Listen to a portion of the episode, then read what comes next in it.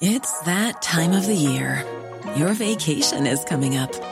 You can already hear the beach waves, feel the warm breeze, relax, and think about work. You really, really want it all to work out while you're away. Monday.com gives you and the team that peace of mind. When all work is on one platform and everyone's in sync, things just flow wherever you are. Tap the banner to go to Monday.com. You should celebrate yourself every day, but some days you should celebrate with jewelry. Whether you want to commemorate an unforgettable moment or just bring some added sparkle to your collection, Blue Nile can offer you expert guidance and a wide assortment of jewelry of the highest quality at the best price. Go to BlueNile.com today and experience the ease and convenience of shopping Blue Nile, the original online jeweler since 1999. That's BlueNile.com. BlueNile.com. When you make decisions for your company, you look for the no brainers. And if you have a lot of mailing to do, Stamps.com is the ultimate no brainer. It streamlines your processes to make your business more efficient, which makes you less busy. Mail checks, invoices, legal documents, and everything you need to keep your business running with Stamps.com. Seamlessly connect with every major marketplace and shopping cart. Schedule package pickups and see your cheapest and fastest shipping options from different carriers. With rates up to 89% off USPS and UPS rates. And with the Stamps.com mobile app, you can take care of mailing and shipping wherever you are. Make the same no-brainer decision as over 1 million other businesses with Stamps.com. Sign up with code PROGRAM for a four-week trial, plus free postage and a free digital scale. No long-term commitments or contracts. That's Stamps.com. Code PROGRAM.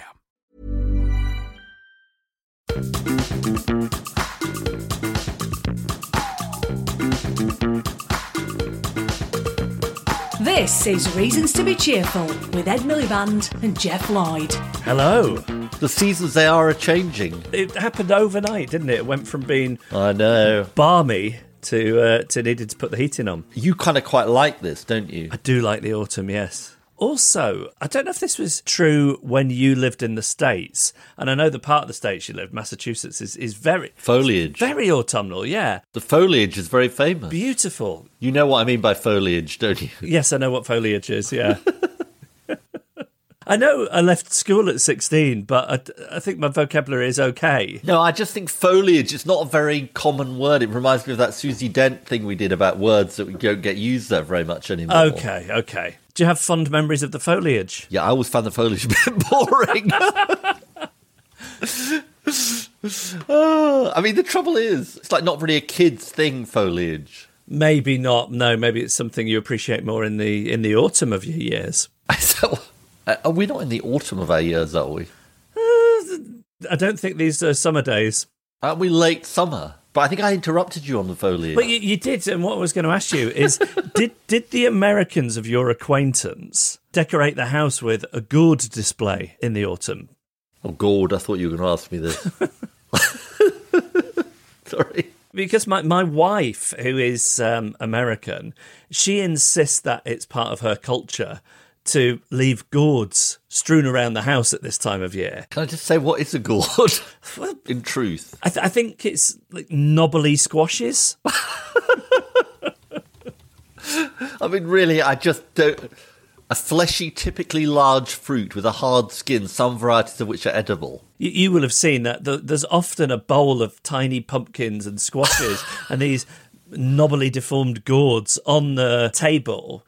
And and you might have thought, oh, they're going to be having something revolting for dinner tonight, but but no, they they just sit there from uh, I guess like the end of September until late November in various states of decay. Do they go sort of mouldy? Yes, a little bit. Where do you procure your gourds from? I know that's what all of our listeners are desperate to know. well, I don't involve myself in the procurement process. the import export of gourds. but but this year it's escalated. Oh no. because she's decided that the gourd display shouldn't just be an interior thing; it, it, it should be exterior. Outside your house. Yes, and and I love the creativity, but she doesn't necessarily have an eye for these things. That's a sort of backhanded insult. Oh, I love the creativity. That's what you say to her. You don't need to say it to Okay, me of course, because yeah, I'm yeah, not going to be offended. So, so, so she initially went out and just bought one pumpkin, like an enormous pumpkin, That's not a gourd. and, and, and she put it on the front doorstep and said that was That's not that a was her autumnal display. And I said, I don't think that constitutes a display. That that looks to me like Amazon tried to deliver a pumpkin, and we weren't home, and they just left it there. So this has now multiplied. She's been oh. adding to it over recent days, and oh. now I'd say there are about a dozen squashes, small pumpkins, and gourds littering our front doorstep. All on the doorstep. Yes. How do people get past them? You have to s- kind of shimmy, You have to shimmy climb the way over them. in. Yes, yeah. You have to straddle a gourd. Yikes. And you don't have any memory of this from when you lived in Massachusetts. I think maybe like a pumpkin outside people's uh, house, maybe. I mean, trick or treat is like a. I know we're a bit early for trick or treat, but trick or treat is a very big thing in the U. I mean, I, I never done trick or treat in Britain before. I, I didn't, hadn't, I'm not even sure if I'd heard of it actually. Uh, and then I was in 1977. I was living there as a kid in the US, and uh, it's taken very, very seriously, even more seriously than it is taken now. Which is obviously it's now taken much more seriously than it was 40 years ago here. But Yeah, and I feel like it's really killed off bobbing for an apple and penny for the guy. Yeah, penny for the guys. You don't see anyone doing penny for the guy, do you? No, and I'll be honest, I don't miss it. it wasn't that great. What was the apple thing? Bobbing for apples. So you get a big bin full of water, and then people would have to try and get Oh, apples out of it with their face. Was that an autumn tradition? I think so. It all feels like it, it, it belongs around the same period of time, and it's been um, Americanized. It's been Americanized. Now, are you going to be in the US for Halloween? We're going to be in the US for some of half term visiting family, but Yeah. um, I think we're going to be back for Halloween. Oh, Oh, here's another thing as well. So You've got to dress up as a druid or something for Halloween. that I wouldn't mind. So, Yeah. so when you think of a Halloween costume, what, what, what are you thinking of? Skeleton, ghoul. Yeah, which is spooky, spooky things, right? Yeah, spooky, yeah. But in the states, they, they just treat it like fancy dress, Right. So it doesn't have to have any kind of witchy, Ghoulish horror, quality. ghoulish quality at all. Fine, Sarah can do what she wants, but she's also impressed this on Eugene, and due to things that I've foisted on Eugene over the years, he wants to go for Halloween as Paul McCartney. So what? what and and and yeah, we didn't want to discourage him. So Sarah's bought him a Sergeant Pepper suit off the internet. So all these other kids are going to be dressed up as I don't know, a, a Harry Potter or a werewolf or something. And then Jean's going to knock on the door dressed as Paul McCartney on the Sergeant Pepper cover. Well, I think that's about individuality, Geoff. Do you think There's such a thing as too much individuality, though. Isn't isn't this an occasion when a bit of conformity wouldn't go amiss? Maybe there's some way you can have a sort of ghoulish element to the Paul McCartney thing. I mean, there was that conspiracy theory that he died and that there were lots of clues, including the cover to Sergeant Pepper. So may- maybe that's the Halloween connection. What are you going to be dressed as? I was thinking maybe George Harrison.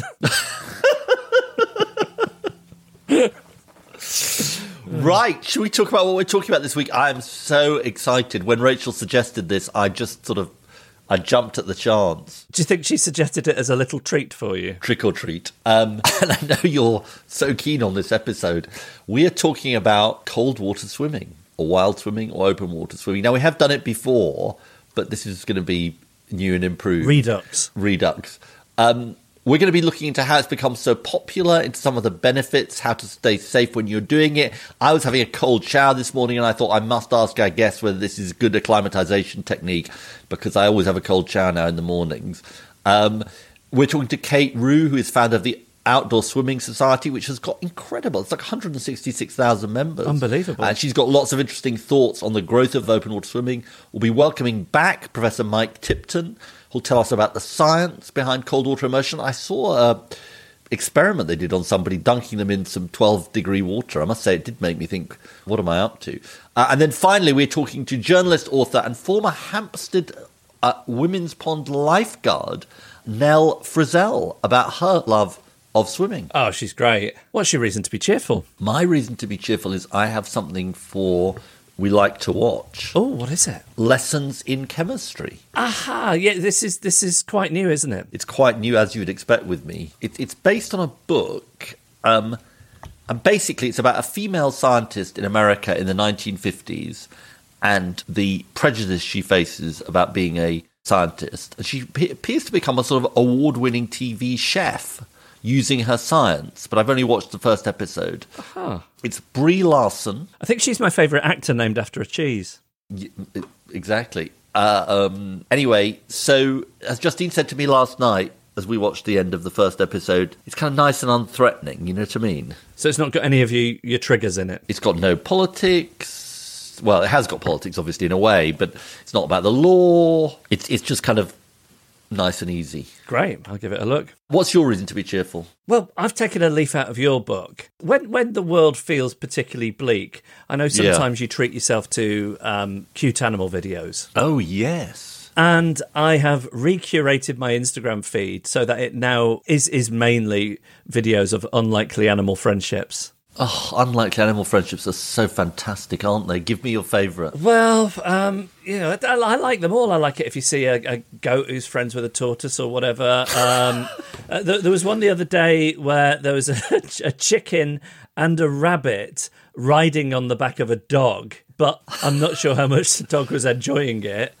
And then I did see one which was claiming that a dog had formed a friendship with a fish, but again, I'm I'm not sure how consensual it was for the fish.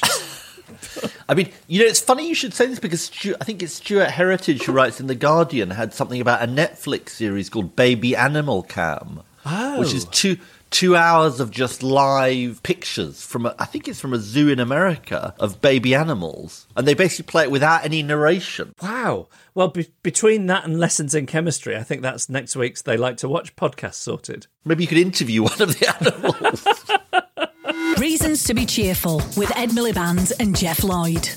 To start our conversation, I'm delighted to say that we're joined by Kate Rew, who is founder of the Outdoor Swimming Society, author of the Outdoor Swimmer's Handbook, and I think you boast, is it 100 and something thousand members now, Kate? Is that right? I think it's over 200,000 now, actually. It's Over grown- 200,000 members.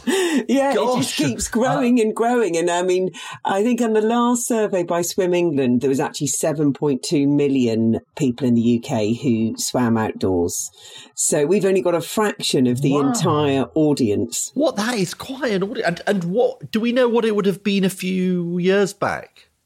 Well, when I started the Outdoor Swimming Society in 2006, it felt like hardly anyone was doing it. You know, there might have been people emerging from their beach huts into their regular swim spots, but it, but it wasn't a trend. And when people started talking about wild swimming and calling it that, people used to write letters to me and say things like, you know, thanks for giving me an identity. Before I was just the odd guy in the office that went into lakes, you know, and now I'm a wild swimmer.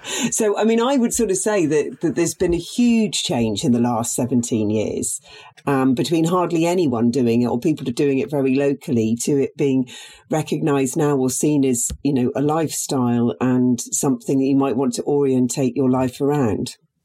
I certainly consider myself in that category. What what were the point? Where, where are the spikes? Where where are the step changes? Post pandemic, possibly? Well, there's definitely been one there. I mean, I think originally it was like David Walliams doing the channel and there was Roger Deakins waterlog and then we had a 10k swim in the Beijing Olympics. And there was quite a lot of things that were going on that just meant that it went into the public consciousness that this was something that you could do. And the idea of it being dirty, dangerous and illegal to it being something kind of delightful, free and something that you might want to try and do. I think that all happened in the the early years. And then, yes, the pandemic was a massive boost because with the instruction that you could go outdoors um, for an hour a day and all the swimming pools shut, I mean, people just flocked to their rivers and lakes in huge numbers. Maybe you could just tell us because there's lots of different terms used wild swimming, outdoor swimming, cold water swimming. Just give us a little sort of beginner's guide. We use the term outdoor swimming because it encompasses anyone who's swimming outdoors without a roof, i.e. a Lido swimmer, an open water swimmer. They might be the more athletic competitive swimmers and the wild swimmers. Your wild swimmers are doing it for nature. Your open water swimmers are often doing it for competition. Your outdoor swimmers can be doing a whole variety of things.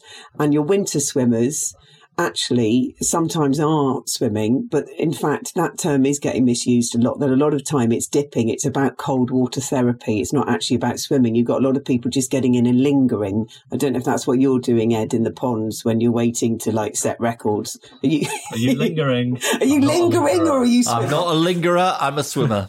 And what made you set up the Outdoor Swimming Society? Because you carried on outdoor swimming into adulthood, had you? Yes, yeah, yeah. I carried on doing it, but then there came a point where I started doing it more and I met a friend who wanted to go traveling around doing it. And when I began talking to people, I was in a freelance office in London at the time and I discovered a third of the people in that office also swam outdoors all the time, but no one was having the conversation. I never intended the society to go on this long. We basically just wanted to do a few charity swims to, as kind of stunts to get more people into it just because we had a, basically excess of sort of missionary zeal. You know, we really love doing it and we're like, it'd just be really nice to share this. And actually so many people keep coming on board who want to share that swim love that it's just continued. And how much of it has been driven by all the talk about the health benefits? Well, from our point of view, not very much. I would say the Outdoor Swimming Society is, is for people who just love it for loving its sake. It's a very amateur thing. And in a way, I found all of the health thing. This might sound really horrible to say, but it's almost a bit disappointing because Swimming gives you a very natural contact with nature. It gives you a very natural high. If it's something you're passionate about, you feel immense sense of freedom and joy from it. But, but it's another step to selling it back to people is something that does that. You know, if you're drawn to water and you want to get in, then it's fantastic to turning it into something else that we consume for our own benefit almost misses the point. I just think, you know, our society is there to give people the information and inspiration they need to swim, but it's very much about self responsibility. Does this make you feel good? Does this appeal to you? Do you want to do it? Great. Then here are all these other people that have got a load of ideas for you, but we're not trying to persuade anyone to do it to make themselves better. And I think it's a very different angle to come from. We did an episode on access to nature a while ago, and the percentage was was so low. The the stats that they had was uh, you can only swim in three percent of rivers. That's not actually right. It's quite complicated. That's a simplification. The non-tidal stretches of rivers is something like 3%. Basically, what we have now is that the, the our rights to swim are a hodgepodge. So as swimmers, we can assume the right to swim. And actually, it's not legally clear that we don't have it um, in lots of places other landowners can assume we don't have the right to swim, but again, it's not it's not clear that the law is on their side. And I think now swimming is so popular, and there's so many people doing it, and there's this real cry to give us the right to roam and the right to swim. Then what we're looking for is greater legal clarity, starting, for example, with reservoirs. I mean, I think getting a right to roam might take a while, although it's great that Labour say they're going to do it if they get in. But in Scotland in 2003, the Land Reform Act gave swimmers the right to swim in 800 reservoirs overnight. If we had a piece of legislation like that, then we would get 2,000 more places that we were legally allowed to swim overnight, which would be fantastic. You know, they're often inland wow. bodies of water, they're near large cities, and what's not to love, really? Yeah. And how much is, you know, the pollution in rivers, sewage, and all that an issue? Well, I think all swimmers would love to be swimming in crystal clear pure water. There's been a lot of distorted messaging around sewage and swimming in order to raise the sewage problem up the political agenda. And when we surveyed our members, we found out that people logged one incident of sickness in every 9,024 swims. Okay. So, you know, we've had people that are swimming like all our lives, um, all in all types of water and never got sick. So, 100% we want clean water. There are some places that are really affected. There's also many places that aren't. But I suppose the crucial thing is that as a swimmer, you, you're not as vulnerable to getting sick as the messaging is making out. It's just people aren't so bothered about river ecosystems as they are about the yuck factor of swimming in sewage. And that's why it's become such a popular story we give people information on how to stay well and it's really simple. Like don't swallow the water don't get in if it looks icky. Wash your hands before you start eating do head up breaststroke dry your ears afterwards cover your cups we just sort of help people by giving them the information. And, and if you're a novice i mean is it as simple as you know just jump straight in? Or at this time of year for example is it is it better to wait out the winter until it gets a bit warmer That's one of the shocking things that's happened in the last couple of years. So winter swimming used to be something that people only did after two or three years of being a summer swimmer. And then gradually they just didn't want to give it up and they sort of get further and further into autumn. Whereas what we've seen since COVID is people actually beginning their outdoor swimming journeys in the middle of winter. So I guess it's really just up to the individual, but there are risks of swimming in cold water. So, I mean, you do need information on your side if you're going to begin in winter. You need to tell this one that because he's very competitive. And when it gets really cold, Ed, you like to be the one who's staying in that pond the longest. I'm used to it. Sounds like Ed maybe knows what he's doing. Nobody's ever said that about me before. I think it's a very weird sort of society thing we've got going on at the moment. That people have become really competitive about cold, but not about heat. You know, we don't really have much of a culture of who can sit in the sauna for longer in this country. But um, since Wim Hof, there's a lot of competition about being really tough. I'm not tough at all, so I don't take part in any of that kind of nonsense. In fact, it's been such a liberation to me to just to decide that I only need to stay in for a minute or two over winter. And now, and now I'm quite enjoying myself. You swim throughout the winter, do you, Kate? I am an episodic winter swimmer, um, in that I don't really love long swims during winter. They leave me feeling cold all day. And I think this is a message that I would really like to get across about winter swimming. There's been so much about how good it is for your mental health. And sometimes people feel the cold is such a purifier that if they're going through a difficult time in their lives, you know, they get into cold water and all the grief or the anger or the anxiety or whatever it is just like flows down the river past them. So there is that story and we're hearing that a lot. But honestly, I think there's far more people who get in and just find it cold, unpleasant and draining. And in a crisis moment, you know, in a crisis moment of their life, sometimes you need to be really gentle with yourself. You know, you don't necessarily always need to go and sort of flex your stoic muscles. So just just do what feels right for you, I think. I went to Finland last year and got to take part in the going between a sauna and an ice pot. Ah, is this contrast therapy? Is that what they call it? Yes, but of course they don't call it contrast therapy. They just Finnish yeah. people having a sauna and they haven't packaged it up as another wellness yeah. trend. But um, but I suddenly realised that this was for me. As long as I can get hot again, afterwards, then I do enjoy the freshening kind of cold and I and I feel quite brave for getting in because I mean it's a challenge below six degrees, isn't it? It's it's a physical assault, you know. And so the Finnish thing is you go into the cold water and then you go into a sauna, is that right? Yeah, it's up to you which order you do it in and where you finish. But I stayed with some artists over there in the sort of grandma's family cabin, and an entire evening would be spent going between the ice pot and the sauna it was just fantastic. And by the end of it, I kind of feel like human honey. You know, you feel so relaxed by the whole experience. And I did come home thinking, us Brits have been really stoic. But I mean, we just go to, in Somerset, murky, muddy rivers, slip down the bank, you know, freeze in the water, come out, freeze in the cold air, and then shuffle off home again. I sort of think if we got into this sauna thing, we could be giving ourselves a bit more of a treat. How long do you stay in the ice water for in Finland then? Only a couple of minutes. I mean, it was, well, as you would expect, yeah. it was only just above freezing. I had to carve through half a metre of ice to even create the pot that we all got in. Kate, can I ask if do you see a lot of diversity across outdoor swimming? Because something we've we've talked about quite a lot actually on the podcast is w- when it comes to enjoying nature often it's not reflective of the class and ethnic makeup of the country. I live in the west of England where 98% of people are white. So there's not much ethnic diversity here in the first place. If you go up to somewhere like Sheffield, where they have there's a huge movement there to swim in reservoirs. Obviously, you see an awful lot more diversity there. I think the biggest thing is that you can't swim outdoors until you can swim. And what we do have in this country is absolutely appalling rates of people being taught to swim now when they are children. And there's a huge ethnic disparity in the children that are learning. And basically, if you've got white middle class reasonably affluent parents who swim, you're quite likely to end up swimming. If you're just reliant on state provision of swimming lessons, then you might not. One of the things about swimming that I love is that it is so age irrelevant. You know, you can do it as a child, but my swimming buddy's 20 years older than me and she's 73 and we're going on 10k swim adventures all the time. And I think you don't get that in so many sports. Kate, it's brilliant to talk to you. We love the Outdoor Swimming Society. Maybe Geoff and I will go on location to Finland at some point. Kate Rew, thanks so much. Thank you.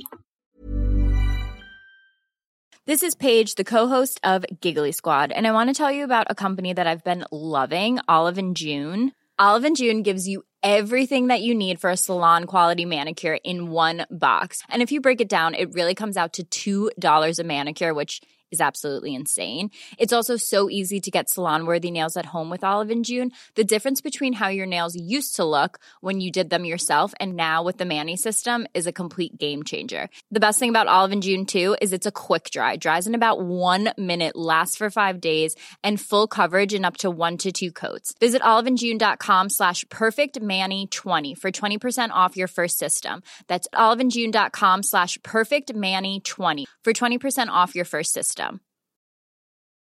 It's that time of the year. Your vacation is coming up. You can already hear the beach waves, feel the warm breeze, relax, and think about work. You really, really want it all to work out while you're away.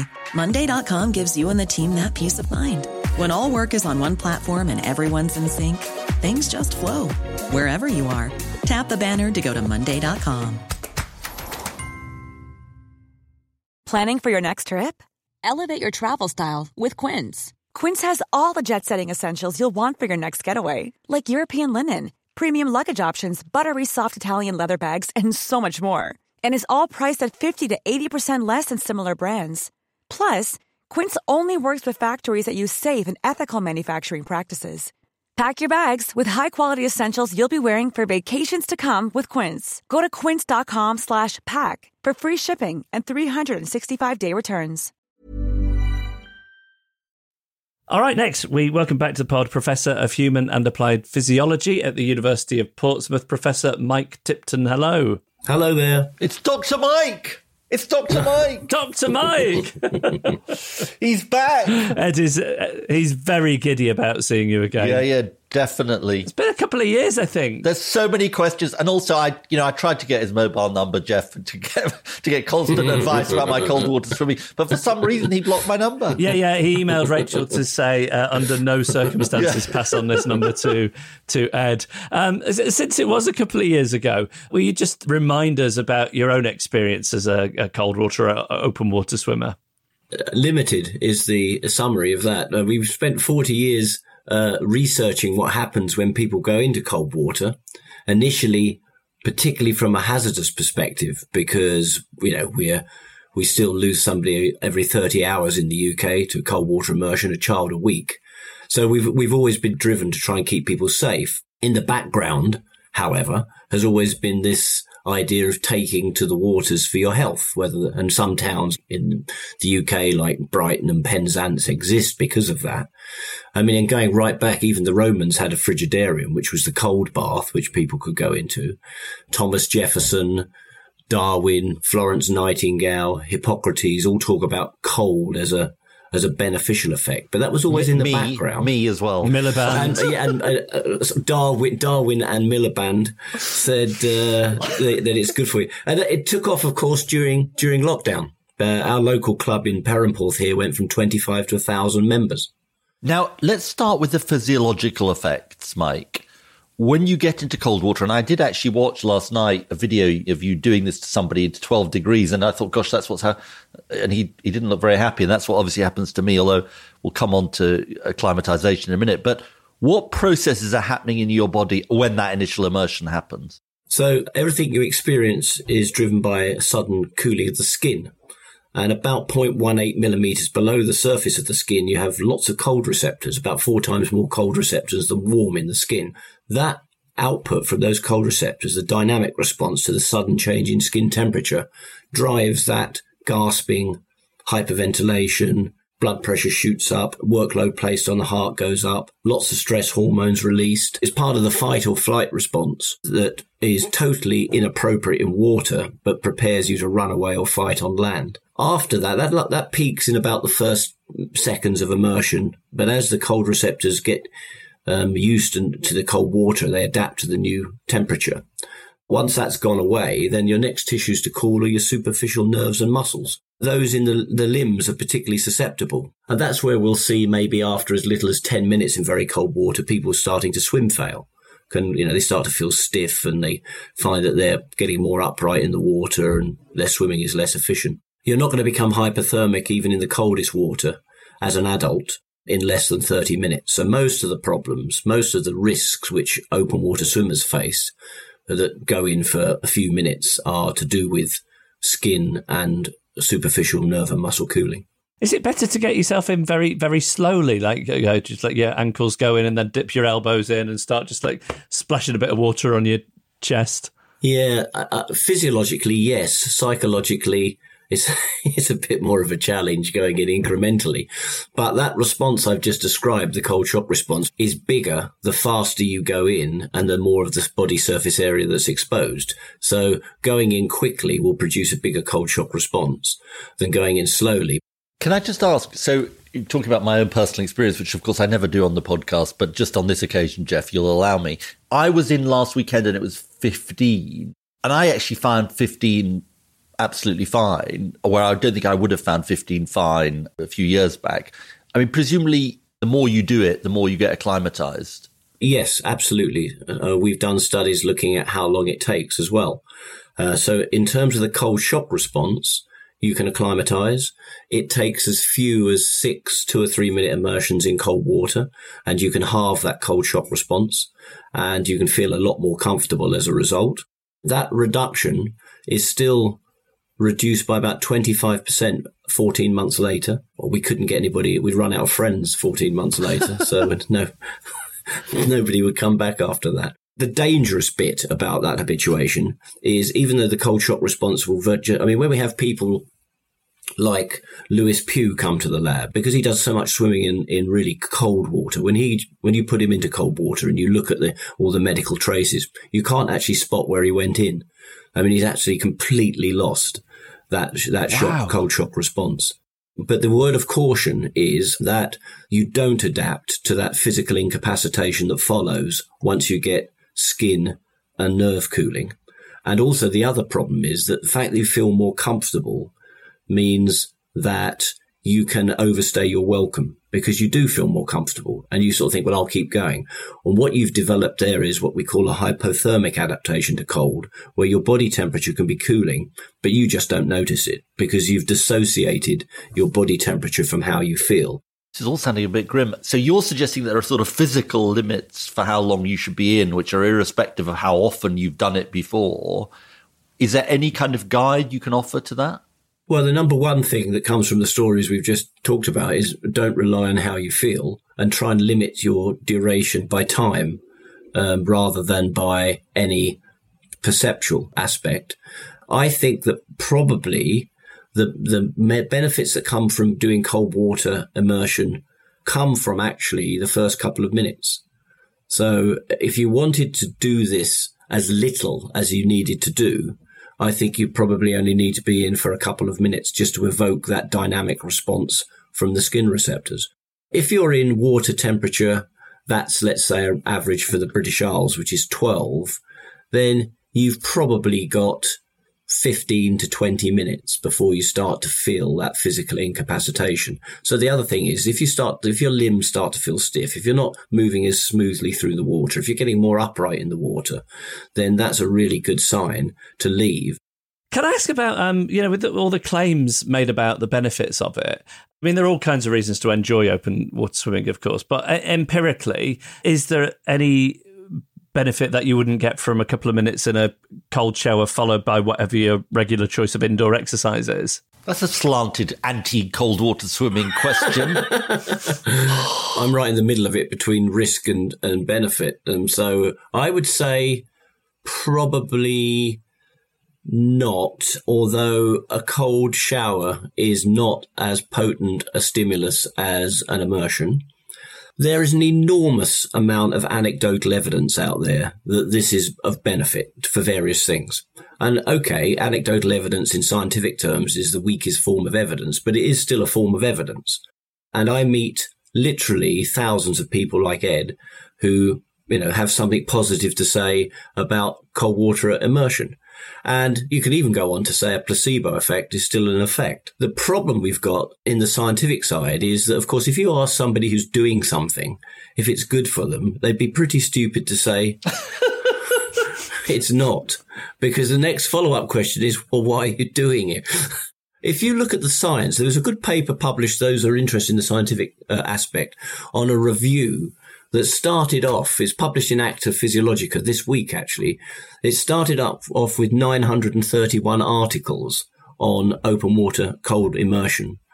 And after it had taken out those that were not particularly providing useful evidence, they were left with 42 articles, 24 of which were of some use. Of those 24, 15, there was high concern that it was biased study, some concern in four, and that left five. Three of them were to do with post exercise immersion and its benefits for you, which is nothing to do with what we're talking about. And two had some positive benefits in terms of cognitive aspects. And interestingly, you know, the studies that have been done now asking people what the benefits of cold water immersion are are much more to do with mental health and well-being than they are to do with physical. So, uh, rather a long way away from your question, but I think that probably there's something going on with mental health, and clearly that cold shock response alerts, awakens you, sets you up for the day, does because you're pouring adrenaline, noradrenaline, cortisol into the system. I think the, the jury is still out when it comes to inflammatory responses, immune function, and other and other aspects. You see, Ed, Ed just heard all that, and he wants you to send him those two articles. You're now. sounding a little bit. I mean, you're sounding quite skeptical, Mike. You're very worried about the dangers of people doing things in a kind of cavalier way, basically. Correct. So I'm what I'm being is not skeptical. I'm I'm being agnostic and Yeah. and cautious. And what we need is the proper randomized controlled trials done. Uh, whilst um, if if people think it's good for them, who am I? I'm not Yeah. going to come along as the fun police and say don't do it. But what I am going to say is be aware of the dangers. Make sure that before you do it, you're fit and healthy enough to do it. I don't agree with Wim Hof when he speaks into a camera and says anyone can do this. Yeah. And so the biggest thing for our listeners is you're, you're not saying don't do it, but you, what, what's the sort of biggest do's and don'ts for, for our listeners? We're a tropical animal. We want to be naked in 28 degree air. If you take that tropical animal and you plunge them into 12 degree water, that is incredibly stressful. And just as you wouldn't go and buy a pair of training shoes and the first thing you do, run a marathon, don't do the equivalent in terms of open water swimming. Go and have a health check. Check you're okay. Be aware that you know, there are certain conditions that you really don't want to put that sudden strain on your heart and cardiovascular system for. Go with a reputable group. I do a lot of work with the Blue Tits, which are a big group uh, around the UK and, and in Europe now. And they're really good. They promote safety. They get people to do this in a safe way. Do it incrementally. If you can start in the summer, if you need to wear a wetsuit, do it and then gradually build your resilience up, but try not to stay in for more than 10 minutes. As I said, don't rely on how you feel.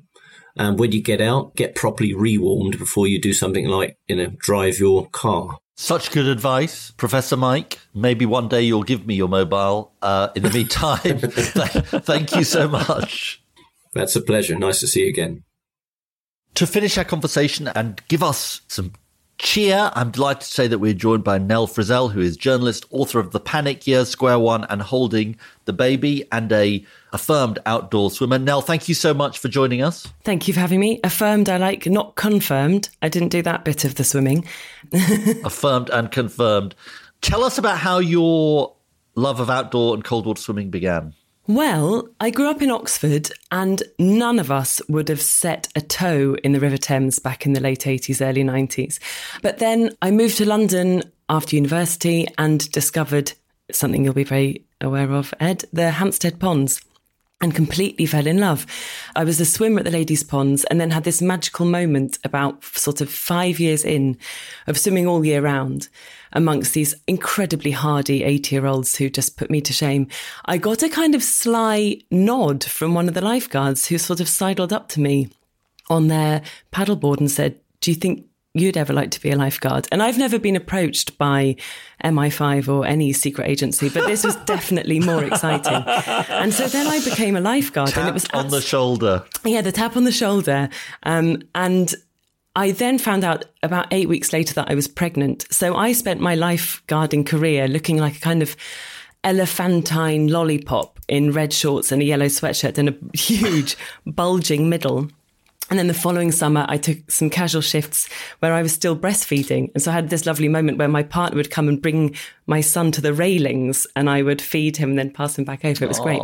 Um, but I now live in Oxford and we don't have a ladies' pond here, but we do have the big old Father Thames which currently looks like a kind of foaming, silty brown open sewer. But I'm still getting in every day and it's still incredible. And actually, this morning I swam in, there's a lake uh, fairly near me that has a very handy sign that says no swimming that you can put your towel on when you go for a swim.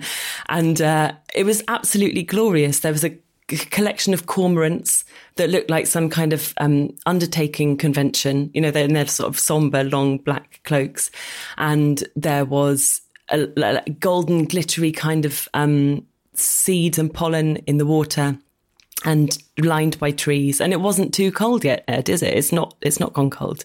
No, fi- 15 uh, were most recently. Um, Nothing. saying, which is A bath, a warm bath, 15 degrees. You've not noticed any strange mutations from swimming in this silty brown water? Have you got an extra arm growing out of your back or anything? I haven't even got gills, Geoff. I'm really disappointed. All of this, and I've gained no, no superpowers or anything. Probably a fairly iron stomach, I would say, and um, extremely sharp lats, but that's about it. What was your experience of being a lifeguard at the Ladies' Pond like?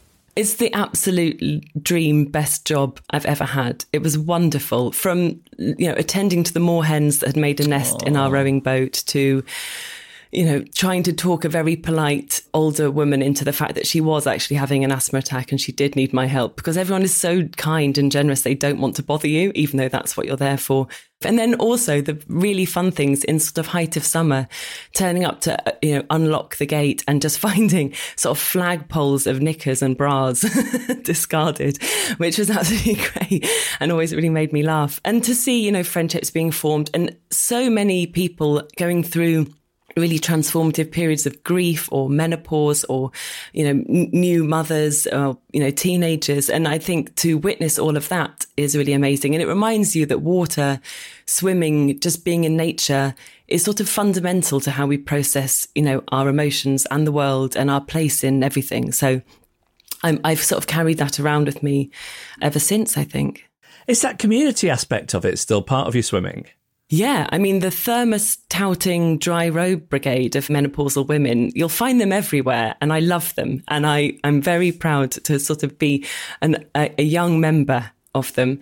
And, but I've, you know, traveled, I went to Berlin, France, Sweden, and you find swimmers wherever you, you know, if you are of that ilk and you're willing to strip off next to a sort of slightly puddly bit of water surrounded by geese and and jump in. You'll find other people that want to jump in with you. And i think it's really beautiful. And you know there is a safety aspect of course about having other people there when you're swimming. But also for me there's just the joy of experiencing that alongside like-minded people whether it's the sea or a lake or a river.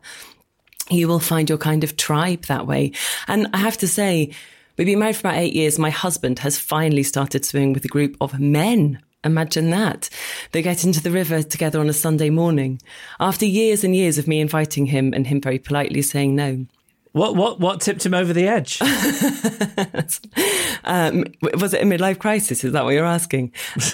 I think uh, another dad at the school said, "Do you want to come and have a swim every Sunday morning?" And at that point, he probably could have said, do you want to come and play tiddlywinks in a car park every Sunday morning? And because we've got a small child, he would have been delighted to take up any offer. but he loves it, you know, and it, it's really, it's a nice thing that, because it is very female heavy, I think, outdoor swimming, or at least seems that way from me. But I, I like seeing the kind of Wim Hof men who take it incredibly seriously and they're like pulsing and breathing and, you know, being very rugged about it. And then there's always someone like me who's sort of slipping in an eight pound secondhand swimming costume. And there was a woman at the ponds who used to swim wearing just rubber gloves. She didn't have any sort of neoprene. She just wore regular washing up marigolds. Marigolds. Yeah, marigolds and a woolly hat.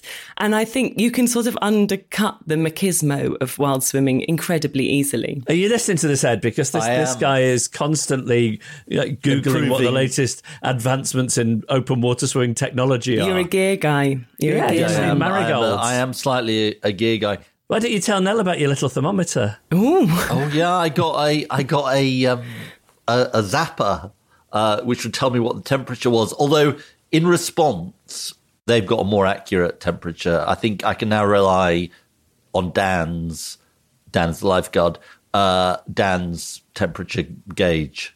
They they upgraded. Is that because you believe that you should swim for a minute for every degree it is? I've heard this. This is one of those sort of rumours that goes around the swimming world. I think it's a it's a bit of an urban myth. I think actually. I've got a friend who does 65 strokes minimum, which I think is really impressive. She's Canadian and she goes swimming. When she was living in Germany, she'd go out with a hammer and smash a hole in the ice and swim in there oh and do Oh her Lord. 65 strokes. Unbelievably rugged Viking woman that she is. And you go through the winter, Nell, yeah? Of course. Of course. I think uh, when I was probably about 22, I met a woman. Um, she was in her 80s and she just said, Oh, well, one year I just saw, sort of saw how long I could carry on for. And before I knew it, it was February. And I thought, okay, well, if she can do it, um, maybe I can have a go. And short, you do short, but I mean, we've we've just heard Professor Mike on, who's given us very legitimate warnings about being careful. Yeah. Um, do you do it for short periods, long? Periods? Oh, mate, I'm in for an hour, hour and a half. no, No, I um, I I do a dip.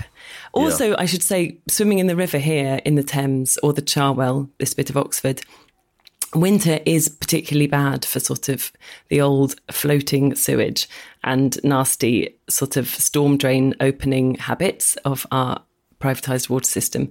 So I would, in the winter, it's not just hopping in and out, it's hopping in and out, not putting your head under it, not having any cuts, all of that kind of thing. But you can always find, you know, we're lucky, you can always find somewhere that is less polluted to jump in and out. What do you make of the massive growth in open water, cold water swimming that there's been? I'm horrified by it. They should all stop. it's stupid, dangerous, and narcissistic, and I don't know why they're doing it. No, I think it's wonderful. I think I've never been more inundated with messages from people desperately trying to find somewhere they can go swimming than during the lockdowns.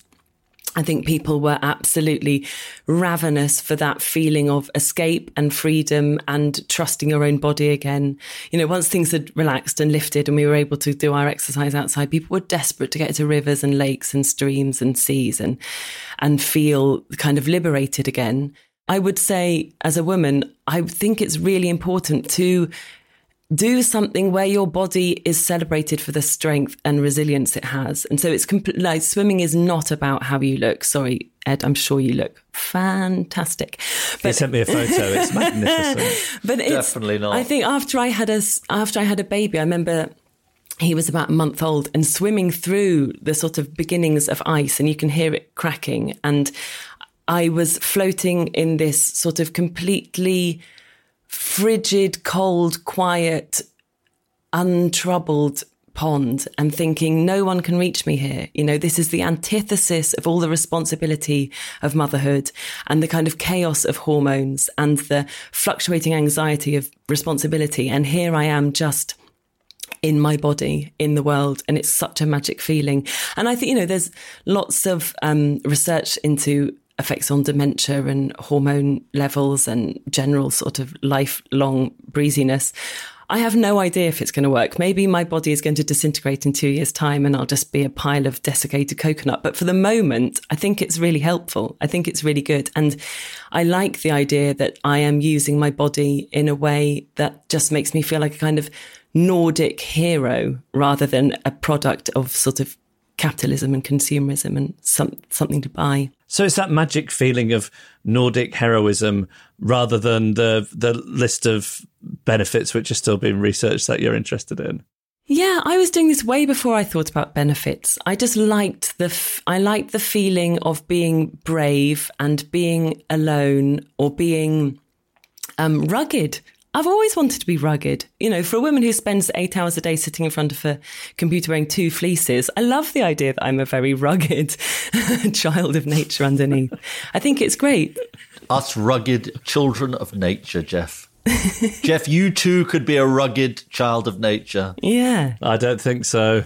There's nothing rugged about me. Oh. Your eyes could gleam like mine and Ed's. Your gills could flap in the wind. You say my eyes aren't gleaming. Gleam even more. There's something up with this filter. Uh, Well, look, Nell Frizzell, we share this passion for outdoor cold water, wild swimming. Uh, it's been fantastic to talk to you. Thank you so much. Thank you. Anytime you need a towel holder, Ed, just let me know. I'll happily stand by. You're on. Send us your ideas or suggest a guest for a future episode. Email reasons at cheerfulpodcast.com. Find us on Facebook or tweet at cheerfulpodcast.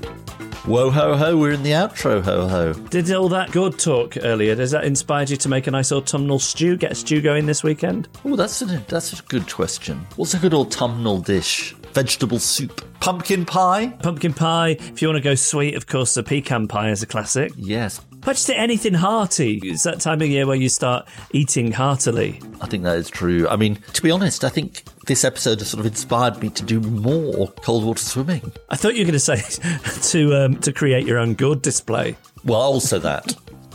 Some nice foliage around. We're keen on foliage. Should we thank our guests? We should. I- I'd like to thank Kate Rew, Mike Tipton, and Nell Frizzell. We love talking to them. Emma Corsham is our audio producer. Rachel Balmer is our content producer. Gail Lofthouse is our announcer. James Deacon made the idents. Ed Seed composed the music. And our artwork was designed by Henry Cull. He's been Ed Miliband. He's been Geoff Lloyd. And these have been Reasons to be cheerful.